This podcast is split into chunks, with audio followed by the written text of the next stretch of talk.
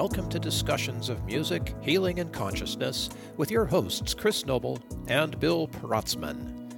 On this podcast, Chris and I offer a spontaneous, ongoing conversation about how music is intertwined with healing and consciousness.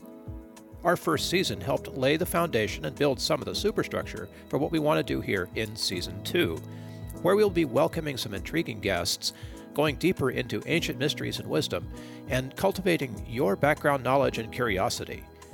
We hope these discussions will inspire your own study and practice of the musical and healing arts, and that your contribution to advancing world consciousness will be satisfying for you and transformative to those around you. Let's get started.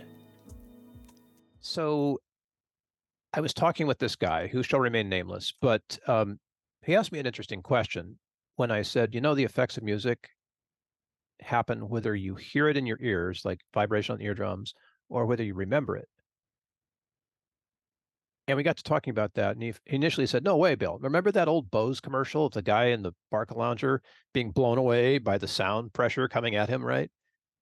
And I know we've all been in the room where, you know, I went to hear Owl City or something, and the, the sound was so huge that my internal organs were jumping around, right? So I, that's not what I mean. what what I mean is like the internal, the physiology, the internal physiology of of the stuff, uh, whether it's a frequency or a symphony or whatever. So where was I going with this? Um, I've been wondering recently, Chris, if we could have some way of measuring the the internal response to music that we remember. And I don't know if that's possible in fMRI or not. I mean, I'm just curious if there's a way to measure that. Wasn't there that musician slash doctor? I'm totally gonna blank on his name. I think he's a fellow Canadian guy who did some experiments on uh, Sting and his brain. Oh, uh, would that be This Is Your Brain on Music, Daniel Levitin? Yeah, Yeah, yeah, yeah. I, yeah. I've forgotten. I read the book, but it's gone. Like it was years ago. So remind me. Well, I also don't quite fully remember that study, but I do remember that that when you said CAT scan and MRI, I mean that's exactly what they did with Sting's brain. They tried to get Sting to improvise um, something vocally while under the the CAT scan, MRI, and other different things. I can't remember which one, but either way, they're measuring the brain and what it does when you're improvising and writing versus singing something you've already written Yeah. But singing something that makes you feel a certain way. And it it, it was interesting what the results were which i i don't remember. This was a study done done a long long time ago. Uh, audience if you guys remember um, let us know in the comments. But essentially that's the only time i've really heard of someone going into what does your brain look like when it is you know experiencing music slash creating some form of music. Ah, like so in the creative process, it was like you could watch him thinking, essentially. Yeah, which was Yeah, pretty yeah. cool. And so yeah, you're definitely looking at the like the right brain creativity when when improvising something. Um, but to measure, you know, that next level of impact with music, does it even reside in the brain? You know, would would that be the place to? Well, yeah, that that's where I was. I mean, you know, I kind of went there with this guy a little bit because I wanted to see what he would say. And um, I think you're onto something. So if it were me and I had the right equipment for this, I'd be measuring consciousness. You know, I'd want to know, and and not so much localized. Is it the head? Is it the heart? Is it the gut? I'd want to know like how a person remembering music experiences that music. And I know physiologically, you know, like they can look at brain chemistry and stuff for that. But I think there's something more. I want to know, you know, the moreness of it. How would we get to that? And and consciousness, which, you know, can't be really measured or or monitored or, or visualized or anything like that, is I suppose, I mean, if we had the Dalai Lama remember happy birthday, I would suspect his consciousness scan would be different than if you or me remembered happy birthday, right? Right, and that goes into the whole individual, you know, aspect of life, reality, and of course the subjective nature of music and art. You know, uh, Right. it feels differently for everyone. But I mean, that goes for even, you know, I've been diving into like ideas recently of what well, what is even truth. You know, our our podcast we did last our episode before this one with our guest Maury definitely got me thinking a lot about you know this idea of seeking even seeking truth and understanding and knowledge through something like science it's always changing and that's the thing we got to remember and remind ourselves i have to remind myself certainly this idea of even truth is subjective you know and it is totally based on the individual and what the individual wants to find as a truth and, and we even have that. Some like like i'm i know i have a bias of like i'm looking for reasons that binaural beats do work. Yes uh, well of course right? We want to yeah. we want to support our beliefs yeah.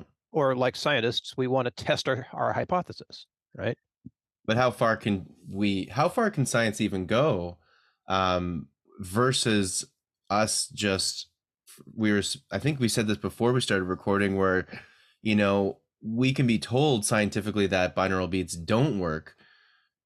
However we know they do based on experience and also just a feeling. Like there's just something in me and maybe that's even more into the 432 hertz side of things but there's a feeling within me that just says i know this works yeah so yeah you know like we're also i guess it's like i want to measure these things too and where where do we go where's the balance between um, needing to prove it, measure it, showcase that it does totally work versus just embodying the fact of like, well, I know it works and I'm just going to go with that. And I know there's a balance because both are important.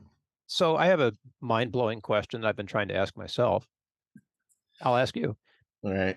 Let's say I'm uh, I'm listening to Beethoven played a Moonlight Sonata back in the day, right? In a room with 40 other people and Beethoven's at the piano.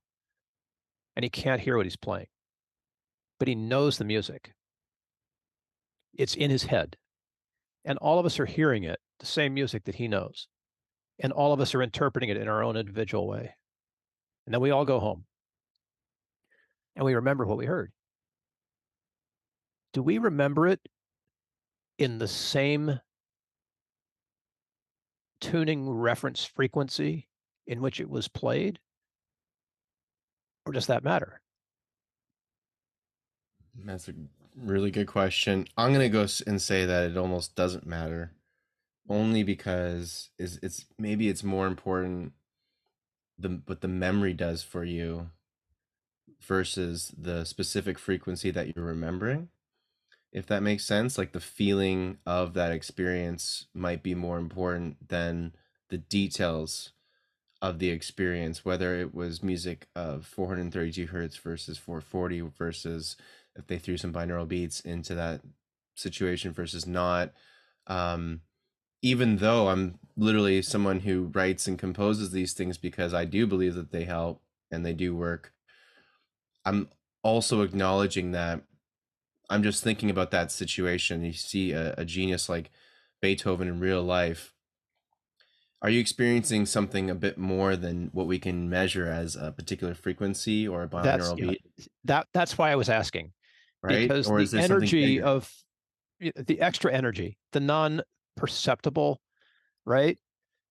Will we uh, ever be able to measure that spiritual co- consciousness co- component of what happens when you witness someone like a Beethoven in real life? in their genius. You know, I, have had many music moments in my my own life, not seeing a Beethoven, but certainly seeing my own equivalents of that in in real life, and being left just. Oh yeah, and, and I, I suggest, you know, you know, people that watched the Tennyson King, that watched you, had that experience, right?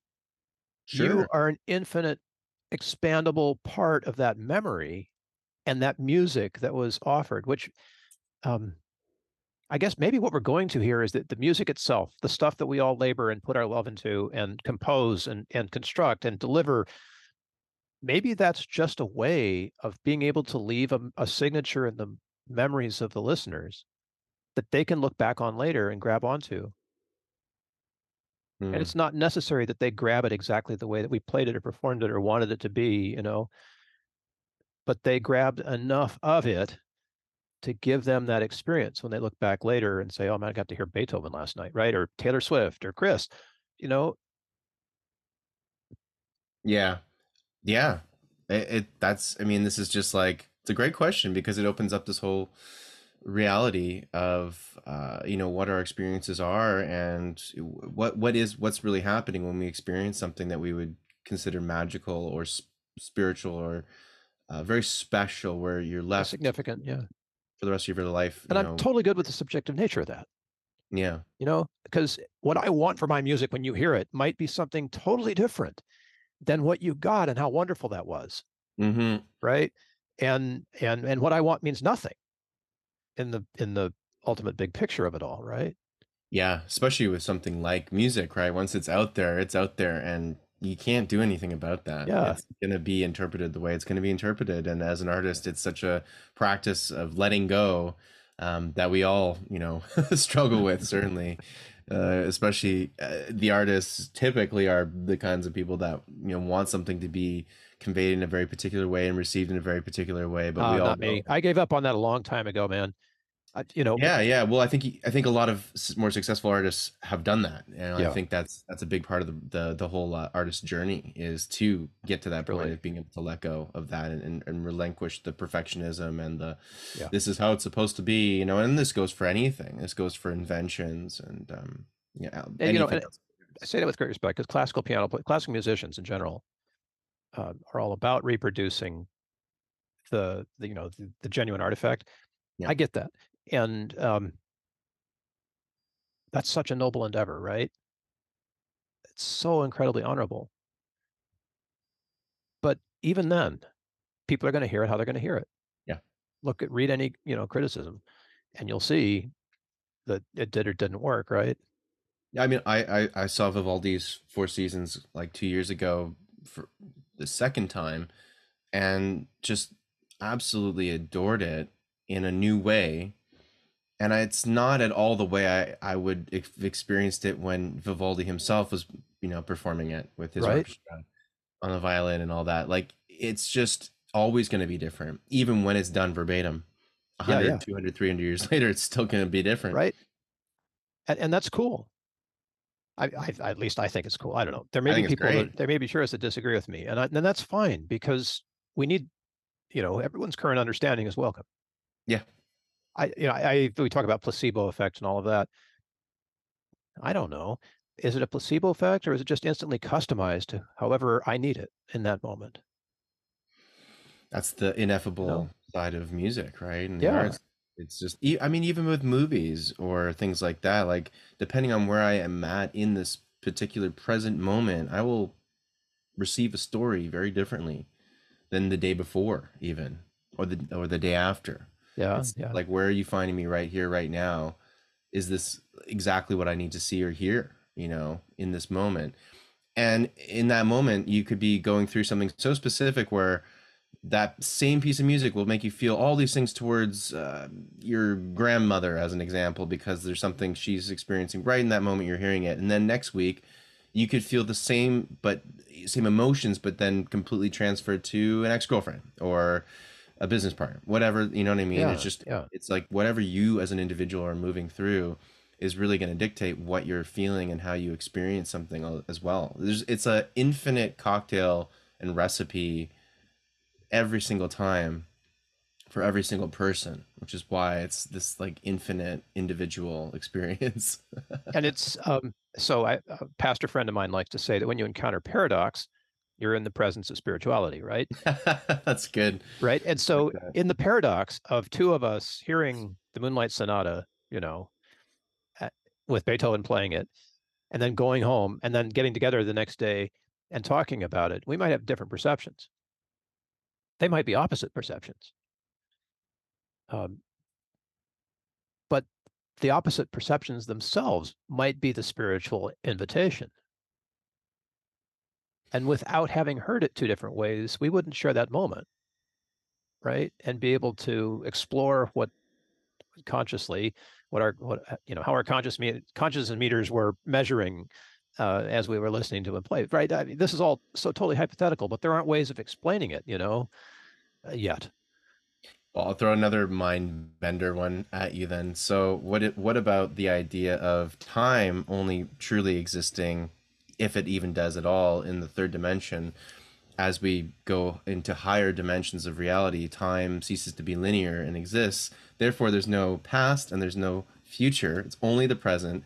So when you've written a piece of music and you perform that music, you also, in a way, have to understand that it is going to mesh with all time, you know, all at once. And in a way, you know, that what Beethoven wrote and how it affects us in the present time, in a weird sense, he's he created in that present moment in a sense like an infinite ripple effect throughout time and space as we do with every creation and every every possible action we ever take. So that's a whole other i mean i don't know where your brain goes with that one but if there's no past or, or future only the present where does that take music and the experience of that right? So my um you teed this up perfectly because i have been thinking about that very thing. Itzhak Bentov, who wrote a book called Stalking the Wild Pendulum back in the 70s, I think, citizen scientist. He anticipated quantum physics and some other things. Talks about how the pendulum swings. And you know, if you've been to the like the, the Natural History Museum where they have the the um, the Foucault pendulum that's swinging very slowly, and it spins. You know, you can see it knocking little pegs down as the Earth turns. So um, his postulate about that, uh, should we call it a theory, his theory, Sure. Was that as the pendulum approaches its apex, is that the right word for it? The end of the swing. Yeah. Um, it slows down. And as it slows down, it slows down, it slows down, it's getting ready to go the other direction, right? It slows down and eventually it will stop. And in the moment where it stops and changes direction, time disappears or time expands. You can choose either one time expands to infinity at that moment of the pendulum's not moving, which is an infinitesimally small moment, but it does exist. We can postulate that it does exist. So in that moment of rest, time expands to infinity. There is no time. And also in that moment, there is no space because if you need to be able to cross from here to there, in the 3D world, it takes time. A vibration takes some time. They're measured over time, right? But if time is gone, you can't have vibration. you can have energy, you can have potential, but you can't have um, you can't have time. and I guess music, because music literally is time, right? It, yeah, because music happens. So here, I think, is the answer to your question. If something like the Moonlight Sonata is a consciousness tool, then it doesn't exist in time. However, to transmit that tool from Beethoven to us takes a certain amount of time. But once we have it, time is no longer required. And we can say this with some level of certainty because to have the physical effect in 3D of the Moonlight Sonata, all one has to do to do is remember the first note. And the physical effect, bang, is completely there with no time at all or in that moment. Now, that could be called quantum entanglement with Beethoven. I don't know. Could, there's names for that. But um, I think Bentov's perception on this was accurate because what music ought to do, Mozart said, was music ought to prepare us for silence. And let's say that in that silence, time also expands to infinity and all movement stops. And if that's the doorway to 5D consciousness, yeah, I'm in. You know, sounds like it. fun. right? so, I mean, uh, uh, time is necessary to communicate in 3D, but it's not necessarily a component of uh, of quantum gravity or whatever we're going to call the new thing, right?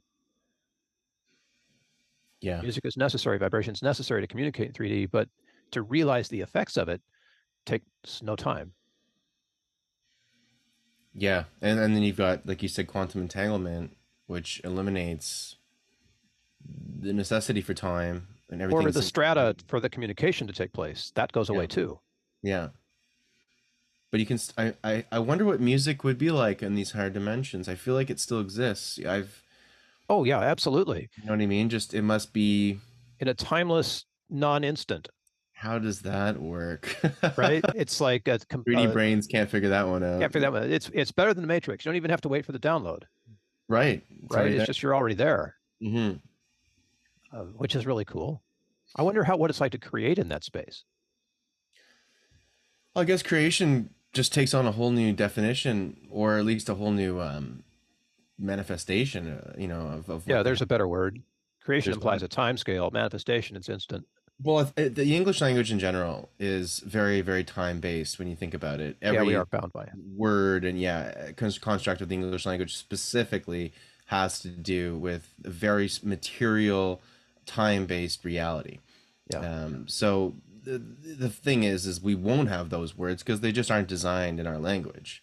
Um, as we ascend, as our consciousness ascends, as our vibration collectively increases, we're gonna have to, um, you know, really adapt our language or full on invent new languages that, or, or actually probably re re-examine some older ones that were on that that vibe, that that wavelength, um, that that describe time in a very different sense, in a higher dimensional sense, that describe all these things in a in a very diff- different dimensional sense.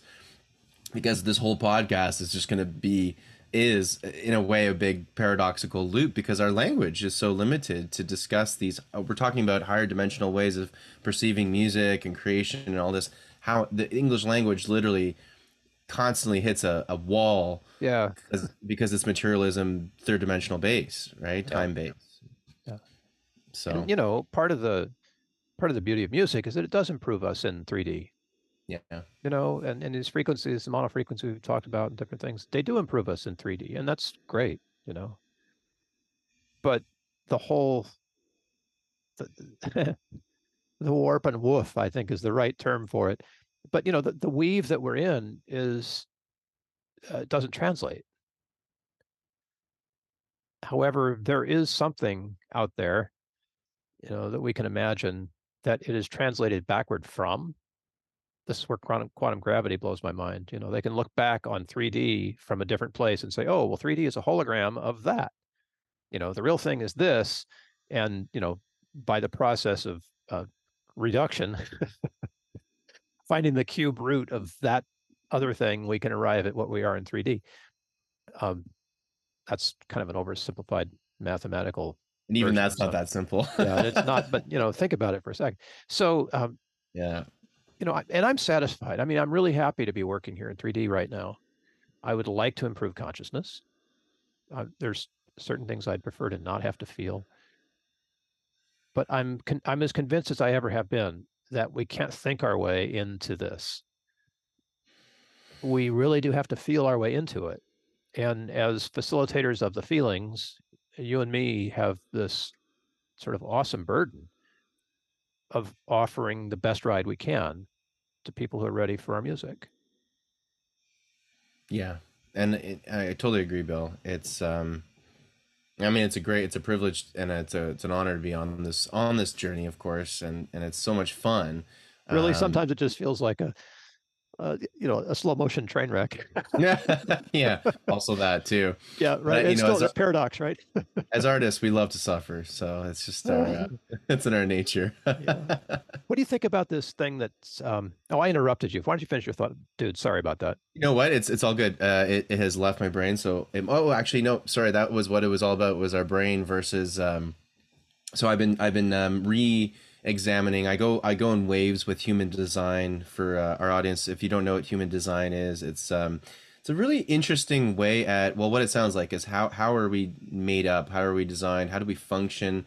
It's a really beautiful, practical way of looking at um, the spiritual sort of energetic components of how we're all individually made up. So yeah, it was cool. I, I looked at that, like Uber personality stuff. Yeah, I, I I really personally, and it's like with all these things, they're going to resonate differently with uh, with everyone. For me, human design is just I've been I found it a eerily accurate way of looking at how I operate uh, as a as a human being, and it just takes your birthday, which sounds like an astrology chart, but it's it's it combines astrology with the I Ching and quantum physics and a whole bunch of other stuff. It's it's really amazing. So anyway, I've been going back into that, especially over this weekend, and I've been looking into uh, these these very deep aspects of my chart, and they they talk about um, how you know really with all of the ways that you are with human human design, one of the most important things is to learn how to listen to your emotions, and your emotions truly are that GPS that dictate what do you want? Where do you want to go? You don't need to know necessarily what that even looks like as a destination, but you know based on your feelings and your emotions um, at all times what is the best direction, what is the most in, in high alignment for you, essentially. Uh, and, and so we you were talking about this whole like everything we're talking about in a way can't be fully understood by our brain. And i think that's what human design is reminding me of right now is that it shouldn't be our brain leading. Actually it should be our emotions leading. Our emotions are so important and we're emotional beings for a reason.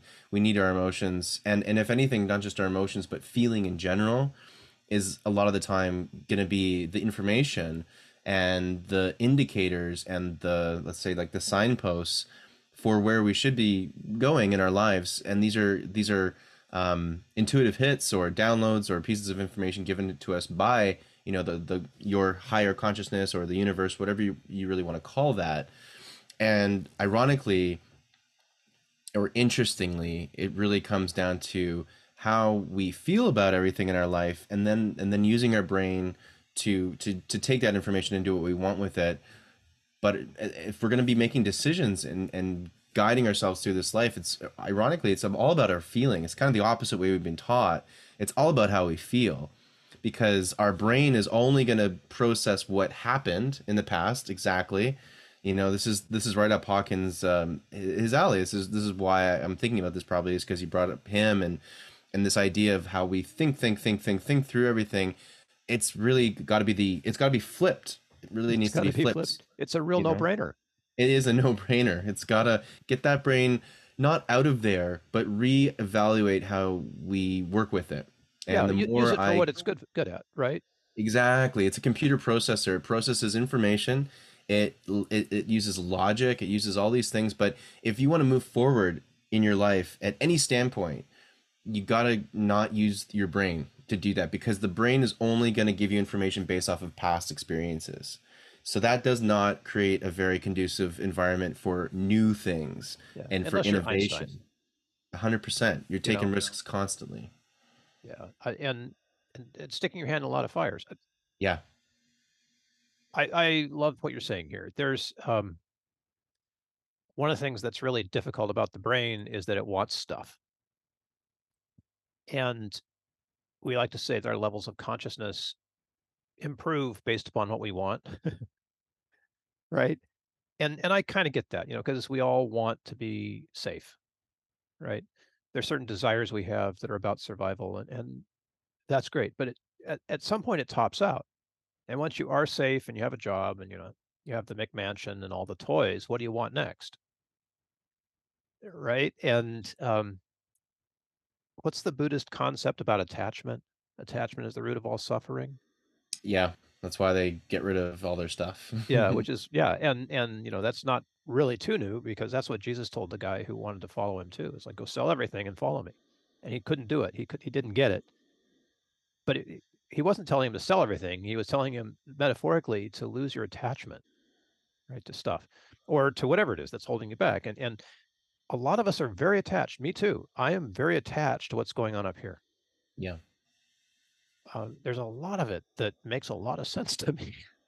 you know, and it's not so easy to stop. On the other hand, when paradox comes along, or as Maury would say, you know, when my current understanding changes, uh, it kind of rocks me, and it can be scary. But I'm learning more and more that the attachment to what I think is perhaps where the work takes place, right?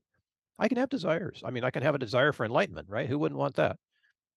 Uh, pretty decent desire. I don't know if it's going to happen. So, you know, downscale a little bit, have a desire for something that's a little bit more achievable, Bill. Right? There's the there's the pattern match here at work. It's like, dude, you're going to get enlightenment, but you know, maybe not tomorrow. So why don't we focus on this? you know, get a little bit more down to earth. That's fine. I'm good with that. Uh, brain does a good job at that. But if the brain is holding me back, that's a problem for me because I feel something is possible that the brain says is impossible means that I'm in the paradox right at that moment. Like that spirituality knocking on the door, dude.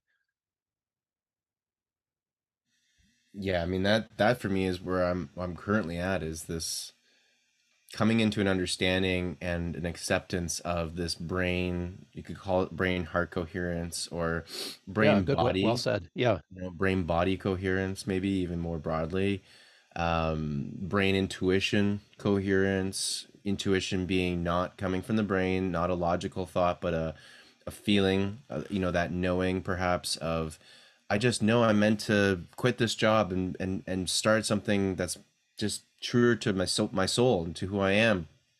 Brain goes are you insane? Are you crazy? Do you know how much risk is involved? Do you know how much potentially you could lose? Do you realize this that and that and this and this and that? And that's what the brain does so well and it's great for that when we can use it you know sparingly. Otherwise it's all it's going to do is give you the reasons not to do something.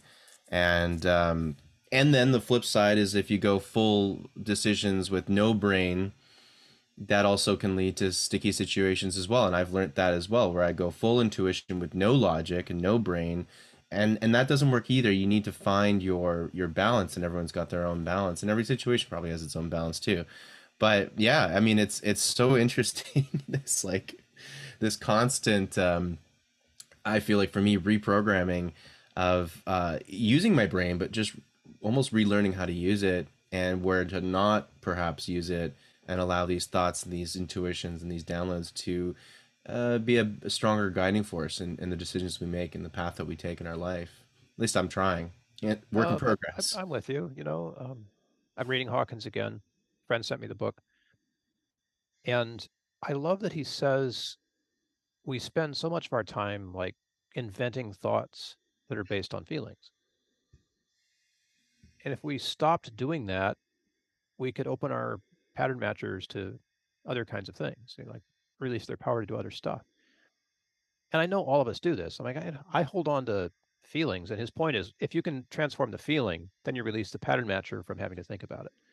So, I mean, I've got historical feelings, you know, the day way back. And to be able to process those, which I do with music, helps me to release them a little bit at a time and free up the pattern matcher. And it's not cognitive behavioral therapy. It's not uh, immersion therapy, any kind of thing. Although those are ways that it does work.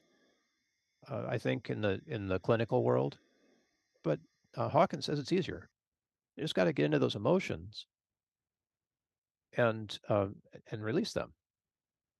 You know, not paper them over, not stuff them, but release them. And to do that, you got to know what they are in the first place. See, how many uh, emotions did Brene Brown find? We all know like three. And now she's got an atlas of 87. So you got to find them first of all and identify them clearly. And then you know what you've got.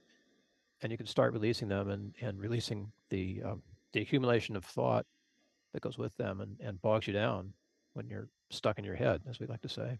Yeah, I think another exercise that's really helpful is also writing down like what do you even want? You know, what do Oh, you absolutely. Like we did that time, right? yeah, Yeah. What, what your what's your desire? what are your desires? They're changing all the time, and that's okay. That's why it's important though to get, you know, relatively clear on them. I mean, different people will bring things into reality differently, and that's definitely a, a thing for sure. That's why human design is so helpful because it helps you Right. Realize what type of person you are Yep. and in what way sort of best suits your disposition to bring things into reality or to manifest things. And that is a that's helpful to know how, you know, how do you do that best, but ultimately we're all kind of on that path of sure we can we can figure out how we want to manifest but what do we even want to manifest? You know what do we even want to bring into this reality? A lot of the time we sure we usually know better what we don't want than we even what we do want. We think we know what we want until we really get into it. I mean i'm experiencing this i experience this all the time even just re- today this morning i'm doing yet another uh, exercise of writing down what i'm looking for right now what i want to bring into my life. And i, I look back at older notes i'm like it's always changing. Always. Always. Sure. it's good to get in touch with that, you know, and just be more on the current pulse of where you're at with what you want because I don't think I check that pulse enough. And that's what I'm realizing right now is something Yeah, I see what you mean. Yeah, I want to check that pulse more often. definitely. The pendulum will swing, you know, and the next time it, it, it it's shifted, maybe radically. Maybe sometimes it, it shifts radically, which I think I would appreciate. yeah. You know, these little tiny incremental improvements are fine. Nice to have some big fun surprises, you know. yeah, it would be, wouldn't it though?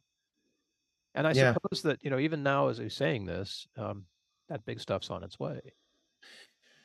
Well, as the as I'm reminded that the universe can create anything, and it doesn't really matter what big, small. It's like it doesn't matter if it's creating a penny on the on the sidewalk or a McMansion. It's all the same. It's creation. It's kind of just one or a zero. It's it's there. It's not, and it's really our own minds, our brains, that are the one limiting what we bring in, which is always the the infuriating part of this journey is we're telling ourselves it's impossible and well, so it is i know and and the, the the most challenging i would say for me personally is it really is all about believing before be, believe before believing before you're seeing but we're brought up yet again we're brought up in this way of no no no i need to see it to believe it and that's the hilarious irony with manifestation is it's all about believing it before you see it and I'm still on a journey of what that even looks like, sounds like, and, and is in action.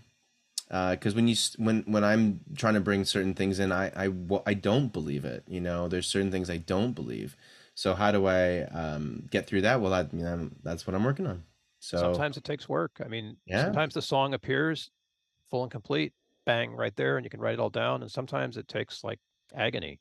yeah, and that's and that's also a part of like we won't really know this until literally our life has expired and we're looking down at our life review in another dimension and we go oh yeah that's that's why it took me you know 35 years to figure out that one you know or yeah it's we don't know what everything truly is happening for us not to us even the quote unquote negative because um, that's how we're if we're not given that contrast and these challenges, we can't evolve. We, we literally have to have these things happen in order to evolve. If there's no struggle or no impotence or no challenge, you know, it's there's literally nothing that can then push you forward to get to that next level of evolution. So, so you you brought up the whole idea of uh, negative and positive, and I I've been thinking about that too, negative and positive emotions, things like that.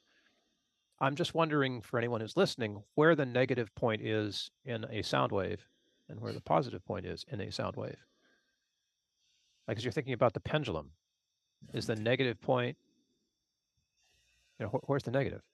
It's like the entire arc is necessary. And yet we get all judgmental about it. We even call the bottom of a sound wave the trough. doesn't sound as positive you know? right it doesn't right and and that's our language limiting us again i know and um and putting an opinion yeah throwing an opinion on there on an objective or subjective thing like the the the low frequency vibrations. oh your, your vibration is so low well damn it i play the drums this is this is the vibration i have I'm a bass player what do you want? I'm a bass player i mean we, this is necessary we need all the frequencies you know, tune them however you like, but we need them all. So stop judging me for playing low frequencies, dude, or whoever you are that thinks, you know, that low frequencies aren't great. And, you know, I'm I get it. I get it. So I get it. Like, you know, yeah. but have you ever stood next to one of those big concert speakers with the kick drum that's amplified and, and felt like yourself just compress? It's that's awesome. pretty low frequency stuff, you know, and it's happening, I don't know how many times a second, maybe twice a second if it's fast, a little less if it's slow. That's pretty low frequency, two cycles per second, two hertz. Yeah. And um, and we love that stuff. yeah. Oh my god, you know, like I mean, talk think about in, in movies some of the best villains you've seen in a oh, movie. Oh, man, you know, yeah. like they make the movie so good. Yeah. Because there's such a better opponent to the hero.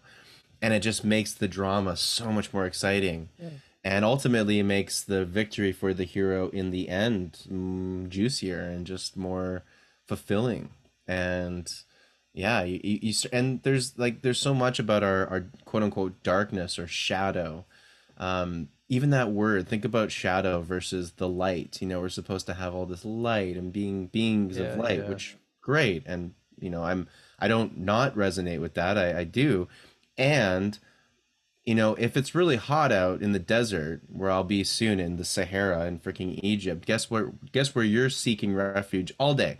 The shade, shadow, the shadow. Yep. The shadow isn't inherently, yet again, a bad thing, but language, opinion, human you know um, opinion and, and construct of what something's supposed to mean regardless of what it actually is it's just it's just such a we're such a, a polarizing you know categorization type of being that just has to understand everything and has to put everything into a box and has to just like it's either this side or it's that side you're like how about it just is Yeah, yeah. and you know, I'd, I'd rather feel good. And you know, obviously there are there are emotions and states and consciousness is you know all over the place, but there are better states of consciousness, you know, that I'd rather participate in. Let's Yep. face it, I would choose, given the continuum, until we all reach a place where all consciousness is universal. I prefer to be on the you know the happier side of stuff. I'll dip my toe in and I'll do shadow work and stuff like that. But you know, I, if if if the way if the obstacle is the way, bring on the obstacle, man. I'm not going to sit here and bemoan all the obstacles around me from you know the McMansion in which I've got all my toys stashed. That for me would not be consciousness, hmm right? But I will go on the journey, and it's it might hurt, but bring it on because you know I'm not willing to sit still. I guess is the thing. I'm not going to sit there. Well, the pendulum, for example, can't sit there. The pendulum is not ever going to stop going the other direction. You know, it'll get to an infinite potential, and then it'll reverse course. And um, you know, so let's reverse course frequently, yeah right like you're doing, right? You get to that place, you're like, oh, I better re- I'm gonna revisit everything. yeah and that's emotions usually dictate that for me you know i didn't Truly, yes. If I felt absolutely amazing all weekend, it wouldn't have put me into this place of like re-downloading my human design app and diving in for answers, um, creating a lot of silence and space to just um, kind of be in my own energy and thoughts for the first time this whole summer and just have some of that time to contemplate and to kind of think about what my next move is. None of that would have come if I was feeling completely, utterly joyous all weekend. I don't think I would have gotten to that at all. You know what I mean? So it's like even in did I feel great over the weekend? No, I was feeling a whole mixture of emotions, but then they led me to do some things that were really good for myself. So once Yeah. again, you know, it's just it's just a constant um, journey, really. And I'm and I'm really trying to throw that judgment of is this good or bad, or you know, is this a negative yeah. or positive? I'm like, it just is. I'm gonna honor it. Yeah. and and there's some pretty cool things that you can find, you know, on the way. Yeah, and you can have an amazing experience while simultaneously feeling every emotion on the on, in the in the book. Oh yeah, well, simultaneously, like you know, uh, feeling like uh, Frodo trying to get the ring to the mountain, right? Yeah, Yeah. great analogy. Oh, thank you, J.R.R. Whatever your first names were. Yeah, all three of them. Well, it's it's amazing stuff, and you know, I'd love to hear from the audience. It's a pretty philosophical uh, conversation today. They, they al- they always get philosophical, but you know, this one I feel like a little extra so. And uh, we we we dove last episode into so much amazing information thanks to Maury. I think it's nice to kind of contrast this with a more inner um, consciousness based, with a you know, philosophical uh, episode today. So that that was great questions, Bill. Thanks for stimulating my uh, my brain and my emotions. Yeah, thanks for helping me to think them through. As always, it's really great to, you know, to to resonate with this process. See what comes Yeah. from it. That's why I love doing podcasts. It's like my own talk therapy. Exactly right. And hey, we're glad you're listening. So if you're out there listening to this stuff, uh, thank you. Yeah, thank you. Let us know in the comments uh, what you're feeling about all the things we're talking about today, and um, you know, how do you like to navigate this this reality? Um, how do you like to navigate your emotions? How do you like to use music and sound in all of these areas? You know, when I had my moments of um, quiet, I did actually go full quiet, no music, no sound, no nothing. And then after a moment or a phase of that, then I like to move into some sound and some music. And I'm picking that all very, very specifically. And I'm not thinking too hard about it. I'm feeling that, especially with music. Thank God I've been programmed from a young age to at least not have to think my way through that. I always just, what am I feeling? What am I feeling? Um, Spanish guitar, great. You know, But let us know in the comments, you know, how, do you like to integrate music into those self-care days, those those days of um, trying to find the answers or the clarity that you need to move forward in your life? Do you, and if you do, how do you use music and sound in those moments? Because I'm sure it's all individual. I'd love to hear from you what that looks and sounds like. Yes, and we'll give you a free gift for doing so. More podcasts like this one. Hey, There's your free gift. Well, you know, it, it does take uh, us time and energy to produce these things, and we love doing it. But um, you know, it's it's it's definitely nice when uh, we get to even get the small things like a like and a subscribe and a comment. So please feel free to show your love in that and appreciation in that way, um, you beautiful audience. And uh, we will continue to produce this because we love to, but we also do it because we know it has a resonating factor on you. So just let us know. Give us a little feedback loop in any way you can, and uh, we will, of course look forward to seeing you in the next episode of discussions of music healing and consciousness so thanks for joining us and bill always such a pleasure thank you so much for uh, the chat today thank you chris. Always a pleasure man. Aho. Aho